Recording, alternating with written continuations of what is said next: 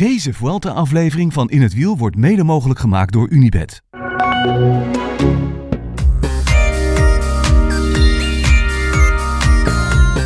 Een hele goede nacht. Gevalletje bingo kaart vandaag thuis. Gevalletje bingo kaart. Gevalletje Oeran uh, Giro Tour Vuelta combo. Ja. Ik, ja, ik moest gelijk aan de, aan de bingo kaart denken. Ja, bingo kaart vol. Ja, mission, mission accomplished. Ja, des te jammerder is dat de Olympische titel dan nog steeds open staat. Ja, maar ja, die, die koopt hij nog wel een keer terug. Toch? Zou wel kunnen. Zou hij daar nou nog spijt van hebben? Ja, ik denk het niet. Ik denk als hij, uh, als hij uh, zijn moeder en zijn, zijn nichtje samen thuis ziet komen in dat prachtige villa back home, dat hij denkt, ja, dit, dit is toch wel een goede beslissing geweest. Zoiets. Denk je? Dat hoop ik, dat hoop ik daar maar. Ik probeer het op die manier te vergoeilijken, merk ik. Dat, dat, dat de hele familie Oeran, Oeran, Oeran, Oeran, tot, in, tot in de eeuwigheid genoeg Kazachstaanse oliedollars heeft. Ja. Ja, dat hoop ik dan ook maar voor. Is hij nog steeds uh, zo populair als hij was? In, in Colombia? Ja? Ja, ja, ja. Hij is echt de meest populaire Colombiaanse wielrenner van allemaal. Hoe komt dat, hoe komt dat toch? Ja, hij, het komt een beetje door zijn afkomst. Door, uh, Nairo Quintana is ook een, een soort uh, keutenboer qua afkomst. Maar bij Uran is dat helemaal uh, zo. Die, ja, die, die kon bij, toen hij naar Unibet ging, dat was zijn eerste grote ploeg, toen, toen had hij nog nooit meer met zijn voor gegeten. Oh ja? Die komt, die komt echt uit een gehucht, gehucht, gehucht. Ergens ver in de, in de, hoog in de bergen in, in Colombia. Dus, dus hij heeft zich een beetje soort opgewerkt van, van, ja, van nobody in, in de, ergens heel ver weg tot een grote meneer. En hij, hij doet het ook gewoon goed. Dat is iemand die makkelijk praat en die uh, kijkers en luisteraars al snel aan zijn lip heeft uh, hangen. Humor, leuke ja. gast. Dus het is een beetje een combinatie van allerlei dingen. En hij is een van de eerste Colombianen die hier echt doorbrak van deze generatie. Ja, niet geheel onbelangrijk. Ja. Ben je dan verbaasd dat hij nog een etappe wint? Want het is ook een beetje... Ja, het is een stuk stiller. Een vergane glorie. Ja, ja, een beetje toch? Ja. Ja, hij is ook uit de contract. Hè. Hij moet, uh, ja, ik denk wel dat, dat hij in principe zit het er wel dik in dat hij weggaat bij uh, IF. Ze hebben Carapaz gehaald. Ja. Dat is dan een beetje de nieuwe Zuid-Amerikaanse link. Ja. Ja, ik was wel een beetje verbaasd, ja. Door, ja, het was best wel een goede kopgroep waar hij niet weg zat. Waar hij niet weg, uh, waar hij niet weg zat. Ik vond het wel knap hoe hij het afmaakte. Dus je ziet wel dat het echt een winnaar is. Ja. Dat laatste stukje moest hij echt, hij moest, echt, hij moest een tennen uitkassen, maar dat deed het wel. Schitterend. Even de pool. Kwam die nou echt in gevaar of wat denk je? Vandaag? Ja, heeft hij nog zenuwen gevoeld vandaag? En dan gaan we over de rest praten wat er allemaal gebeurd is. Dat denk ik niet. Nee. Ik, ik, denk, dat, ik denk dat hij ergens ook wel voelt dat hij... Hij gaat op mas, gaat hij niet zomaar weer... er, moeten, er moeten wel echt gekke dingen gaan gebeuren zaterdag. Wil, wil hij dit nog uit handen geven? Dat zeg ik, dat zeg ik al... voor mijn gevoel al drie weken, maar... het wordt alleen maar erger. Nou. Um, even terug in de tijd dan. We hebben, we hebben twee keer in de week een, uh, een podcast. Uh, Michiel uh, heeft een ander, ander schema, dus die had vandaag even andere plannen. Dus we moeten het even met elkaar doen. Um, we sloten de vorige keer af met de vraag van Michiel: wie wint deze Vuelta? Toen was het van ons uit twee keer Evenepoel. En hij zei eigenlijk voor, voor het spel en de vorm en misschien ook wel een beetje de hoop, zei hij Roglic. Heel overtuigend. Is het niet zo dat hij dichterbij zat dan we op dat moment konden bevroeden? Uh, omdat Roglic uh, gisteren acht seconden terugpakte? Omdat uh, Roglic nog wel het een en ander op zijn mouw had, misschien? Ja, maar dat wisten we toch wel. We, hadden wel, we, hadden, we wisten wel dat Roglic niet ging settelen voor een second. Als je drie keer de Vuelta hebt gewonnen, dan ga je... Ja, het maakt hem niet uit of hij dan tweede, derde, vierde of 48ste meer wordt. Die was natuurlijk all in gegaan ergens, toch? Ja, maar dan, je, uit, uit jouw manier van vertellen blijkt dat je er niet heel veel verduzie in had gehad dat het kans van slagen had gehad om het helemaal dicht te rijden. Nou, kom als je, als je, kijkt, naar, als je kijkt naar deze hele Vuelta, dan is Roglic één dag beter geweest dan Evenepoel. En dat is op, dat is op Pandera. En dat was uh, twee dagen na de valpartij van Evenepoel. dat was de enige dag dat Roglic echt beter was dan Evenepoel. En de dag erop op Sierra Nevada pakte, pakte hij nog 15 seconden. Maar dat was omdat hij 10 kilometer in het wiel had gezeten. Omdat Evenepoel op Mas aan het jagen was. Dat, dat noem ik niet beter zijn. Dus ja, als je, als je dat in oogschouw neemt. Als je dan 16 dagen gekoerst hebt. En, en dan moet Roglic... Is één dag beter geweest in die 16 dagen. Ja, dan weet ik niet. Maar het is logisch dat Roglic deze Vuelta gewonnen zou hebben. Dat hij er een, een echt gevecht van zou hebben gemaakt. Ja, zeker. Um, en dat vind ik ook wel echt het. Ja, toen ik zag dat hij niet meer van start ging vandaag, dat was eigenlijk mijn grootste teleurstelling. Daar gaat het gevecht. Want ja, ja. ik zie Mas niet ervoor aan dat hij het gevecht met Evenepoel echt aan kan. Omdat hij op ver, meer afstand staat, omdat hij mm, ja, gewoon minder goed is dan Roglic. Maar ook omdat hij veel meer te verliezen heeft voor, voor Movistar is Mas, die tweede of derde geworden in de Vuelta, is gewoon drie jaar lang in de World Tour. De komende drie jaar. Daar gaan ze echt niet tegen zeggen. Enrique, we gaan alles of niks spelen. Die gaat niet zaterdag op, op, op, met, als er nog 100 kilometer te gaan is in de aanval. Dat gaat niet gebeuren. Nee, no way. Nee, dat gaan ze niet doen. En die gaat misschien een beetje prikken op de laatste klim. En kijken of, of Evenepoel niet toevallig een hele slechte dag heeft. Of een hongerklop of weet ik veel wat. En dat hij op zo'n manier misschien uh, nog nou ja, de Vuelta kan winnen. Maar die gaat niet, die gaat niet naar het casino en die zegt: Oké, hier, hier zijn al mijn fiches. En ik zet ze allemaal op zwart. Die, die zegt gewoon: Hier heb je, ik zet twee fiches, twee fiches in de brood. en als hij dan twee fiches kwijt is, zegt hij: Nou, vooruit nog eentje dan en daarna stop ik. Ja. Dat is, een, dat is het verschil. En met Roglic en Mas zou het echt nog misschien wel leuk zijn geworden.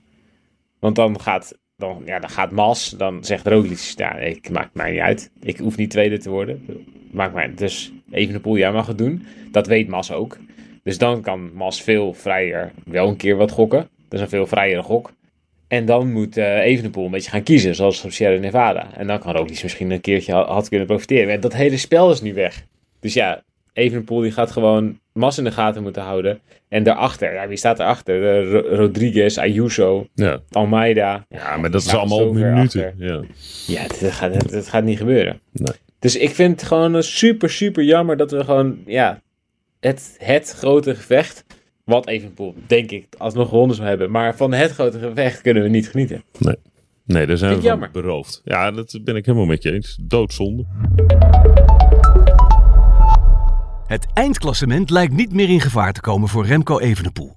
Toch zal hij morgen op zijn hoede moeten zijn voor de concurrentie in de duivelse bergetappe naar Pional. Ga voor alle Vuelta-odds naar unibet.nl. Want een beetje speler speel maar bij één club. Unibet. Heb je nog geen account op Unibet en ben je 24 jaar of ouder? Meld je dan nu aan en ontvang 40 euro als je 10 euro inzet. Wat kost gokken jou? Stop op tijd. 18 plus. En wat ik ook gewoon echt jammer vind, is dat, dat Roglic... Ik vind dat, dat, dat hij uh, zeker uh, de afgelopen twee, drie jaar... Ik vind dat hij echt veel gezeik over zich heen heeft gekregen. Weet je, dat, het kwam een beetje, denk ik, door die Tour van 2020. Dat hij nou, best wel defensief reed. Hij stond aan de leiding toen en Jumbo was veruit de sterkste ploeg. En toen race eigenlijk gewoon elke dag om, om een seconde te sprokkelen. En hij stond er supergoed voor, voor de tijd naar de planche Belfië. En toen reed de Pogacar er alsnog uit. En toen vonden heel veel mensen dat terecht. Weet je wel, ha, je hebt niet genoeg aangevallen of weet je. Ja. Terwijl die, ja, denk ik toen uh, het grootste gelijk van de wereld had. Want hij was de sterkste in koers en had de sterkste ploeg. En op de ene laatste dag, ja, wordt alles om, omvergereden. Omdat Pogacar zijn hele tijdmachine stapte. En uh, de planche Belfië op straal jagerde. Um, maar ik denk, als je, als je nu kijkt wat Roglic de afgelopen jaar alleen maar heeft gedaan aan aanvallen op ongelofelijke momenten. Nou, hoe die vorig jaar ook die Vuelta won. Terwijl hij, toen stond hij al in het rood. En toen ging hij alsnog aanvallen op de meest onwaarschijnlijke momenten. En won die uh, de Vuelta uiteindelijk met een solo van... Pff, ze reden weg met, hij reed toen weg met Bernal op 60 kilometer van de streep geloof ik. Alsof hij echt iets wilde bewijzen van, weet je wel, ik hoef helemaal niet te wachten op het laatste stukje. En dan, en dan dat, dat trademark sprintje eruit gooien. Ja, vechten tegen de beeldvorming. Ja, ja bijna. Ja, eh, dat is natuurlijk vaak zo met, met renners die veel winnen. En hij is een renner die veel wint. En, en ja, bijna alle etappenwedstrijden in de World Tour heeft gewonnen. Behalve de Tour en de Giro. Dat heb je vaker met renners die veel winnen. Dat die dan, nee, dan worden ze saai genoemd op een gegeven moment. hij geeft geen spetterende interviews. Dus dat is ook saai. Maar als je ziet ja, wat hij dus vorig jaar nog wel altijd deed. Wat hij in dit jaar de Tour deed. Dus zich helemaal op te offeren en weg te cijferen voor Vingegaard in, in een suicide attack uh, op weg naar de Granon. Maar ook wat hij nu in deze Vuelta deed, waar hij dus gewoon... Nou, het was gewoon tot op het laatste moment de vraag of hij überhaupt kon starten. Toen startte hij. Nou, toen bleek dat hij wel goed was, maar lang niet op zijn niveau waar hij eigenlijk het hele jaar mee rondrijdt. En dan, hij is dus toch ingeslaagd om er een echt gevecht van te maken. En wat hij gisteren ook deed, ja, in een etappe waar, ja, waar, waarvan iedereen dacht, ja, dit is gewoon voor de sprinters. En dan gaan we daarna gaan we kijken of er ook iets nog een keer gaat aanvallen in de, in de komende dagen ergens dat hij dan toch gaat op een moment waar niemand het verwacht. Ja. Vind ik echt prachtig. Die gast heeft echt een kop van beton. Maar er komt hem dus meer hoon toe dan eigenlijk uh, dan bewondering. Nou, dat slaat nu ook wel weer. Nu wordt het weer. Omdat hij nu weer vaak valt. Oh ja. En het dus, en dan draait het weer, weer om. nu het draait weer om. Nu komt er weer een soort sympathiefactor van. Ah, het is toch wel een hele toffe gast. En hij is heel hard in zijn hoofd. En nou ja, het is niet, de, de nuance is er vaak niet. Nee, die is er zeker niet. Definitely not. Huh? Definitely, definitely. Ja, ik vond het wel. Ik, ik, ik had gewoon. Ik had het met hem te doen. Ik had ook wel gewoon met alle wielenkijkers te doen. Ja. Dit, dit was een tof gevecht geworden. Ja, met een verwachte uitkomst, maar echt een tof gevecht. Ja. Ja, ja nee, goed. Dit, dit, dan was het echt nog spannend. Ja, dan had hij het nog echt leuk en spannend kunnen maken. Dan was Evenepoel echt nog bedreigd geweest, denk ik. Weten we nou precies wat er gebeurd is? Glijdt hij nou weg of zo? Want er, er wordt gelinkt aan het contact met Fred Wright. Maar volgens mij is dat niet noemenswaardig. Ja, toch wel. Weet je wat het is? Er, werd allemaal, ik zag er allemaal de gate en weet ik wat allemaal. Er werd allemaal, er was zo'n kauwgombalvlek op de weg hebben gezeten, weet ik wat zoiets. Uh, of hij zou uit zijn klikpedaal zijn geschoten. Maar als je het gewoon allemaal. Ik heb er honderdduizend keer teruggekeken. En je ziet gewoon. Dus vooral één foto zie je het goed op. Dan is er wel degelijk contact. Hij komt met zijn rechter shifter. Uh, tegen de linker elleboog aan van, van Wright. En hij stuurt een beetje naar, naar Wright toe. En Wright die wil eigenlijk voor hem langs kruisen. Om, om te proberen om nog die etappe te winnen. En met sprint is het soms. Er zit er gewoon een moment in je sprintbeweging. Uh, en daar zat hij precies in. Dat je dus eigenlijk helemaal met je, met je lichaam helemaal naar links hangt en met je fiets helemaal naar rechts. En dan op het moment dat je dan je fiets weer naar links slingert en je krijgt dan een tik op je shifter. Ja, dan is je balans eigenlijk in één keer helemaal weg. En ik herken het zelf. Ik heb op die manier ooit mijn sleutel meegebroken. Doordat eigenlijk een, een, gast in de sprint op dezelfde manier eigenlijk van de rechterkant uh, tegen mij aanzwiepte. En het, ja, toen dacht ik ook, hoe, hoe val ik nou? Het, was helemaal niet hard of zo. Maar als je gewoon op, precies in, op dat punt van je sprint tegen je remhendel aantikt, ja, dan uh, lig je in nood en dan slaat gewoon je stuur onder je vandaan. En dat zag je eigenlijk ook gebeuren. Hm. Dus ik, ik vond het eigenlijk wel herkenbaar. En uh, vond nog knap hoe die zich opving, eerlijk gezegd. Ja, ik ging gewoon, ik was gewoon bam, sleutelbeen weg. En hij uh, kreeg toch nog wel voor elkaar om zijn om, nog een beetje een draaiing te maken en met zijn hele lichaam op te vangen. Maar ja, de klap was wel behoorlijk groot. Zo. Dus ja, ik vond het was een geweldige actie. Het was echt een anticlimax hoe het eindigde. Maar ja, het was ook wel eigenlijk echt zijn eigen schuld. Ja, hij kon er niemand anders voor blamen. Nee. Hij ging echt, hij, hij stuurde echt naar Ride toe. En dat was niet per se nodig geweest. Ik denk dat gebeurt natuurlijk in vermoeidheid en ja, hij, hij, wilde echt mee natuurlijk met die sprinters in het zog. Want ja, dan zou hij nog een paar seconden extra winnen. En als hij, zich, als hij helemaal links blijft en zich eraf laat rijden, dan ja, verliest hij daar nog drie seconden, zeg maar. Ja, zonde van al dat harde werk. Zonde van al dat harde werk. Dus uh, ja, ik snap wel dat hij in dat zog van die sprinters wilde. Maar hij zat er gewoon te kort, te kort achter.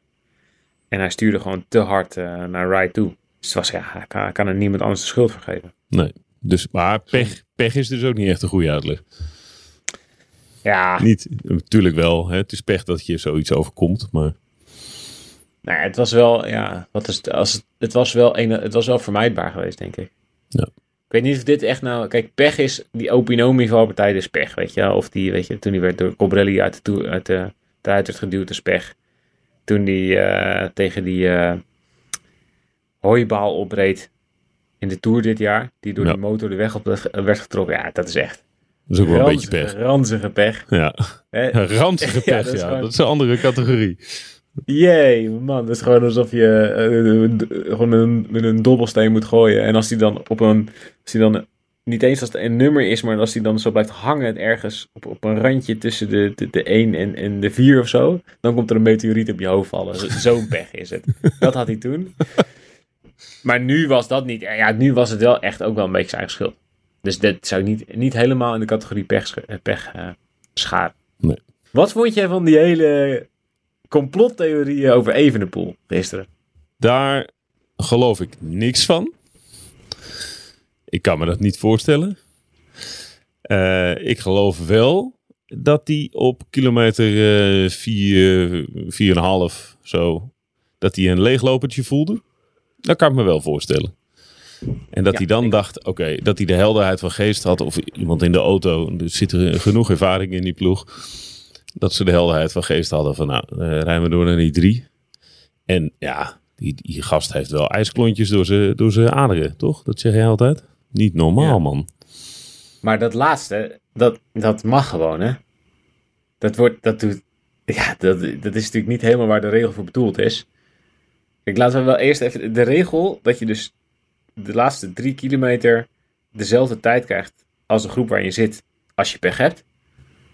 Die is ingesteld zodat je niet gaat krijgen dat gasten met pech of lekke banden gaan meesprinten. En zodat klassementsrenners, zoals Evenepoel of zo Roglic of weet ik veel wat, zich in die laatste drie kilometer een klein beetje kunnen laten uitzakken. En niet als, als halve gare idioten dezelfde risico's als alle sprinters hoeven te nemen. Nee. Ik vind de regel heel erg goed Ik dat die er is. En die mag voor voor mij nog opgerekt ook. Precies. Nou.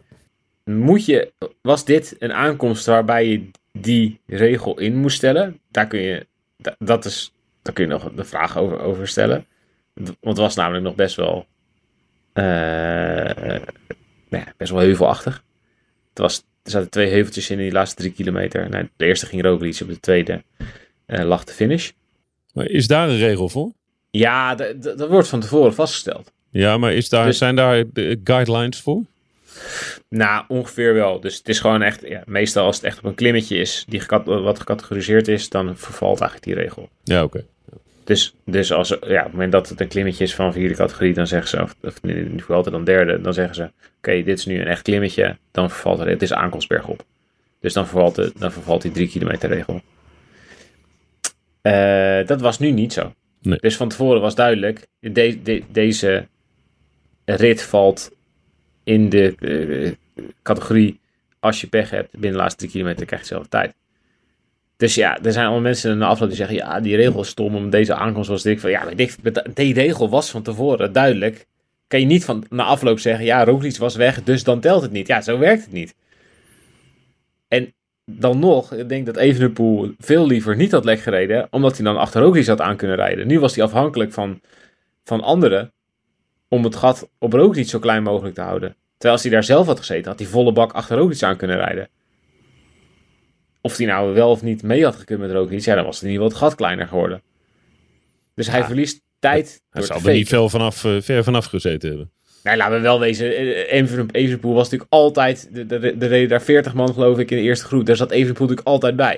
Ik kan me nog een kopbeurtje herinneren. Het was ook een Spaanse wedstrijd dat Evenepoel vol Ja, doortrekt. Valencia of zo, daar ergens in het begin van het jaar. Niet Voor, normaal. eh, niet normaal. Voor Cavendish, geloof ik. Eh, Jacobsen, volgens mij. Voor Jacobsen, dus sorry, dat was het. Ja. Jezus, mina. de- Ja, die had hele echt... peloton. eh, Ja, Ja, die had zonder problemen had hij, eh, dichtbij gezeten. ja dus, dus die hele complottheorie, die, die, daar begreep ik echt niks van. Die, die gaat niet doen. Dat, dat, hij heeft er helemaal niks aan.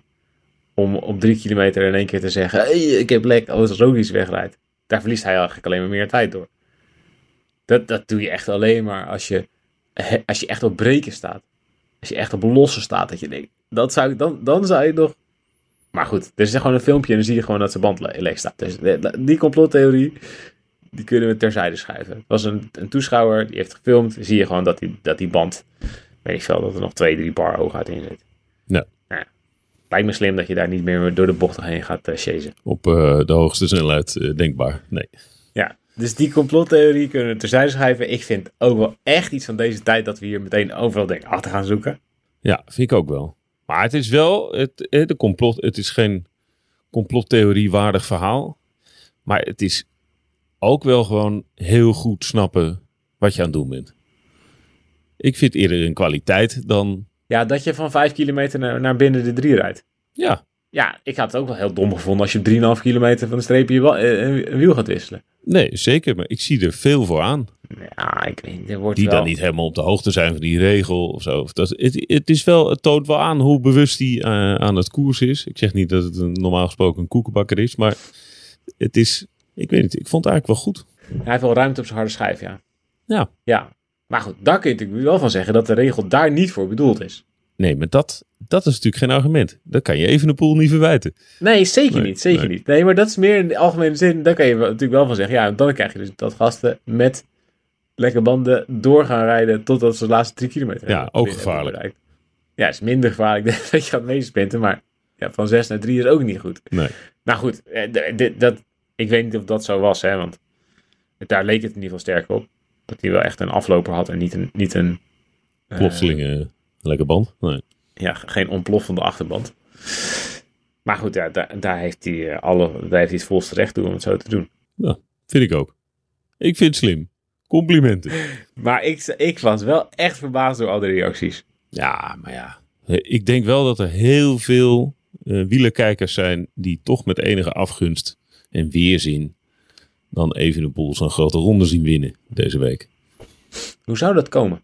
Ja, omdat het... Zijn dat de gebaartjes? Is dat het, is dat het, het, het, het, het opgeklopte? Ja, wat we eigenlijk nu niet echt zien, hè. Dat vind ik ook wel grappig. We zien niet echt eh, de, het... eh, hoe, ah, hoe zeg je dat? Het eh, mannetje op de apenrots die, zichzelf heel veel op de borst slaat. Dat zien we eigenlijk niet, deze Vuelta. Helemaal niet. Nee. Nee. Dus het is ook een beeld uit het verleden. Maar ik denk, daar heeft het wel mee te maken, ja. En dan komt zo'n jongen die pas eh, een paar jaar op de fiets zit. En die, die komt dan even eh, doen alsof hij de beste is. Dat is een soort, dat soort ingebakken beeld wat mensen dan hebben. Ik denk dat het daar wel vandaan komt. Ja, vind ik ook wel ergens beetje. Ik snap het wel een beetje. Ik vind het in de wedstrijd ook af en toe wel irritant. Maar ik vind het tegelijkertijd ook wel. Ik vind het ook wel leuk. Ik sprak iemand over, eh, want jij bent altijd van de voetbalvergelijkingen. Ik sprak iemand over dat muiten van die, eh, van die Ajax-spelers. Ja. Die eh Kudus en, eh, en Alvarez die dan op het laatst weg wilden bij Ajax richting Engeland. En die, gingen dan, die hebben dan de training afgezegd. En toen, toen zei diegene tegen mij, die zegt, ja, maar we willen toch dat ze gif hebben. En dat ze, dat, ze eh, eh, dat, dat Zuid-Amerikaanse vergiffen door hun eh, aderen en dat dat scherp is enzovoort. De mentaliteit. Ja, dan moet je op de koop toenemen dat dit ook een onderdeel is. Want nu zeggen ze, Nou, fuck you, ik wil weg. weet, dat vind ik, eh, dat is toch juist niet professioneel. Dat vind ik echt helemaal niet gif. Dat vind ik echt labbekakkerige klote mentaliteit. Training afzeggen. Ja, maar het is wel, het is wel vanuit hunzelf gedacht.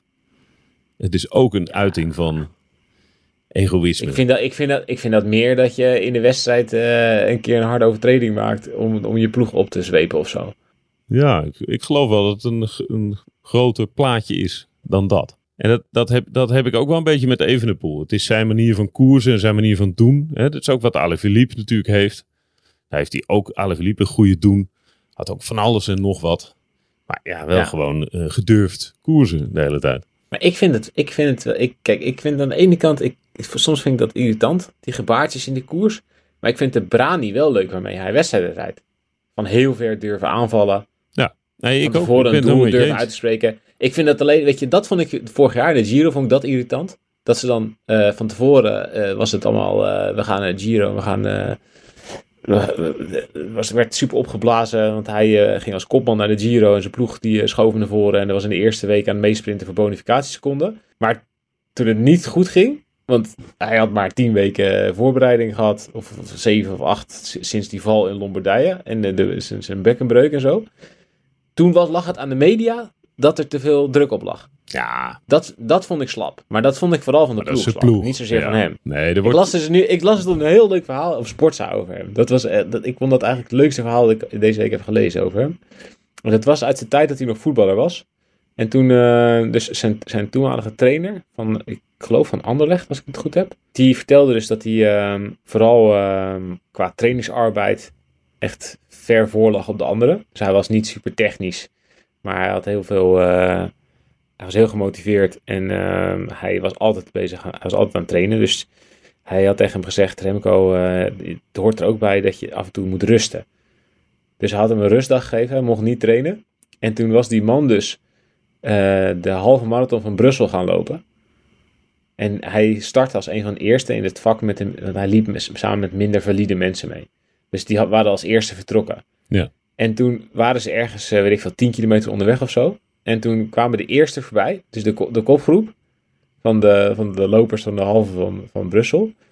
Eh dat was gewoon een internationaal gezelschap. En er liep dus, toen werd hij op zijn rug getikt, die trainer. En toen, was het dus Remco Evenepoel die zei, eh trainer, alles goed? en toen zat Remco Evenepoel, die liep dus mee in de kopgroep van de De halve de marathon. halve van- marathon van Brussel. Nou was het niet een supergoed bezette marathon. Maar ik, ja, ik nam dat verhaal een- enigszins met een druppeltje, of met een korreltje zout. Maar toen zag ik vanmiddag, eh, was er een, een Belgische journalist, Jonas Creteur uit mijn hoofd. Die had dus die uitslag opgezocht van die halve marathon. Ja, Ik zal hem er even bij pakken. graag. Dus ja, dus die, die trainer zei dus dat hij in de kopgroep liep, bij de eerste tien. Ehm, en ehm, dat klopte dus ook. Het was ook echt, hij liep dus ook echt eh, helemaal vooraan. En hij werd uiteindelijk dertiende.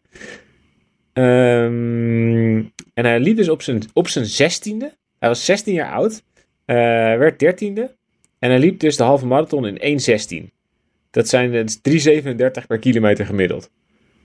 Dus hij wordt gewoon achter een paar Belgen, een Spanjaard, een Fransman, een Australiër, een Pool, een Nederlander, een Fransman, een Italiaan. Wordt hij gewoon op zijn zestiende, wordt hij dertiende in de halve marathon van Brussel.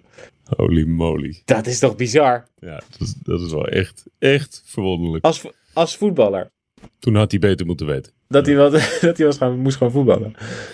Dus hij kon goed voetballen, goed hardlopen. Hij kan ook aardig uren. Aardig. Ja. Ik kreeg al een bericht eh, van een eh, Belgische collega. Die onderweg was naar Madrid. Ik zeg, staat daar wat te gebeuren dan in Madrid? Toen zei hij, nee, het is slechts een omweg naar Wollongong. Ja, ik denk wel dat ze in België al een beetje hebben geleerd van die, van die Giro. Van, de, van dit voorjaar. Van het vorige, vo- van het vorige voorjaar. Toen was het zo groot. Toen werd er, werden de kranten in het roze gedrukt omdat hij bijna de, bijna de roze trui pakte. Ja. Dat, toen was het een soort manie. En nu is het iets, eh, iets genuanceerder. Ja. Maar nu, maar nu gaat hij echt winnen. Ja. Ja, dit weekend, ja, iedereen heeft natuurlijk nog wel een zaterdag hè, in, in het. eh, Ja, in het, nee, eh, het gaat wel echt om zaterdag. Ja. Nee, ja, kijk, je, je hebt nog. het, is- het is nog één aankomst. dus, dus donderdag is de aankomst op de Pional. Nou, dat is gewoon niet super zwaar. Dat is gewoon een lange, een lange lopende klim. Een platte berg, wat ik niet van Michiel mag zeggen, maar ik zeg het toch, want hij is Ja. het toch niet. Hij is het toch niet? Ja, een platte berg. En dan eh, vrijdag eh, twee keer een klim op van tweede categorie. En daarna een heel stuk vlak. Nou, dat kan je ook niet voorstellen dat daar hele gekke dingen gebeuren. En dan zaterdag is nou de rit waar je het moet, waar hij het moet- ja, zichzelf moet verdedigen. Ik, ik kan me niet voorstellen dat hij dit uit handen heeft. Nee, je ziet het niet meer Kan me fout gewoon gaan. niet voorstellen. Nee. Dan moet hij echt slechte dagen of, of moet het keihard gaan regenen of weet ik, moeten hele gekke dingen gebeuren. Nou ja, zijn voornaamste tegenstander is Enric Mas. Ja, je kan je toch niet zo begonnen aan deze podcast, maar je kan je toch niet voorstellen dat Enric Mas hier dan de Vuelta wint. Ik kan me dat niet voorstellen. Nee, nee, nee, nee, ik, ook, ik ook niet. Ik ook niet. Ja, en zeker ook omdat er gaat ook wel een strijd om het podium losbarsten. Want da- daar staan ze best wel dicht bij elkaar. Want je hebt dus, Mas staat op twee minuten, dan heb je Ayuso, die staat op bijna vijf minuten. 4,51. Dan staat Carlos Rodriguez op 5,20. Miguel Lopez op 5,33. Almeida, die vandaag de beste was van, van al die gasten, op 6,51. En dan Adesman, die kreeg vandaag een die doet daar niet echt niet mee voor het podium, lijkt mij. Die staat op 7,46. Dus je hebt sowieso wel 1, 2, 3, even 1, 2, 3, 4 gasten voor plek 3. Ja, die gaan alleen maar achter elkaar aanrijden. Ja, dat is allemaal, allemaal gratis meters voor, uh, voor Evenepoel. Ja, en dan heb je ook nog Ayuso en Rodriguez die dan nog om, om de witte trui strijden. Ja, die, staan, die staan 29 seconden uit elkaar. Die gaan, die, het grote tegen elkaar rijden gaat dan ook beginnen. Ja. ja, en daar is zaterdag ook heel geschikt voor. Dus ja, nou, nou, nou, nou, nou, nou, nou. Laten we Mag maar niet te hard nog, ja. Mag ik tot slot nog een heel belangrijk element benoemen? Heb jij ook gezien dat Alejandro van Verde vandaag, nou, ik denk zomaar 8,5 seconden op kop reed voor Mas? Oh ja? Zeker. Is hij ziek? ik weet niet. Ik denk dat misschien geen ongeluk. ja, dat hij in één keer op kop zat en dacht, hè? Een alibi-beurtje. Alejandro, je moet op kop rijden. Dat hij dan, dat hij ook een alibi, zo even zo, zo'n zo'n drie halve trap op kop en er weer af. Zo een moe gezicht trekken. Ah, ah gaat het, hè? Ja, het was, een de beurt. Volle bak inspanning hoor, dit. Oh. Het, was een, het was een heel stijl stuk met tegenwind. Zou zaterdag nou niet de uitgelezen dag zijn voor Valverde om nog iets te proberen? Ja. Dat hij het toch in zijn laatste Vuelta, of zijn ene laatste, laten we eerlijk zijn. De, de deur is nooit helemaal dicht. Nee, nee, de deur is zeker niet dicht. Dat hij dan toch op eh. zaterdag denkt, weet je wat? Ik doe het zelf wel even. En dan Enric Mas ouderwets in de steek laat. ja. En er gewoon vandoor poeft. dat Enric, Mas op weg is om de Vuelta te winnen. Dat, dat, dat, dat, dat Van Verde in de kopgroep zit. Dat Mas even de poel eraf rijdt en dat Van Verde moet wachten en dat hij het dan niet doet. Ja. ik hoorde niks. Ik, ik, ik, hoorde niks. Raar communicatie. Hoort je? Nee, nee, communicatie. Ja. No, niet nada. dat, lijkt me, dat lijkt me heerlijk. Oh, dan, dat, zou, dat, zou, dat zou ik mooi vinden. Dat zou, dat zou, dat zou mijn, ja, mijn slot van de veld toch weer helemaal goed zijn. Ja, toch wel. Ja. ja dat zou ik, ik zou er nu voor tekenen. Mag dat? Heb je dat podcastverzoek nou uitgezet? Bij Alejandro? Um, Beste Alejandro. Ja. Ik, ik, ik heb Alejandro toch niet heel vaak gesproken. Dat moet ik dan toch wel weer eerlijk toegeven. Een keer of uh, zes, zeven zal het zijn geweest. In al die jaren. Twee vragen. Nee, daarom. Daarbij aangetekend. Je mocht hem nooit spreken. Hij wilde jou niet spreken. Nee, dat ook. het kwam die keer bij de Waalspijl, dit is, heeft hij me niet vergeven. Nee. Nee, ja. Ik ga het wel proberen. Dat lijkt me toch heel leuk. Zullen we niet gewoon vragen of hij niet gewoon onze vaste analist wil worden? Ja, dat is ook leuk, ja. Dan, dan, bouwen, we, dan, bouwen we een plekje in voor hem. we hebben nog een stoel over. Het lijkt me heel leuk. Dat hij meegaat naar de tour en zo. Eh, gewoon eens morgen even een rondje met Alejandro. oh, dat wordt afzien. Die rijdt dus gewoon elke dag met een groepje vrienden. Elke dag bijna hetzelfde rondje. En dan die, die vrienden rijden dus allemaal ook. Die, die, die, hebben een soort van, ik weet niet, of die hebben allemaal geen baan of zo, weet ik veel. Die rijden dus allemaal gewoon met Alejandro mee. En die zijn dus ook allemaal heel goed getraind. Want die rijden dus al, uh, moet elke dag met Alejandro mee. Dus die komt alleen maar in dat groepje. Ja, dat is een soort van Murcia's best. Ja, Noord-Hollands best uh, in, in, Ja, maar dan de Murcia-stijl. Ja.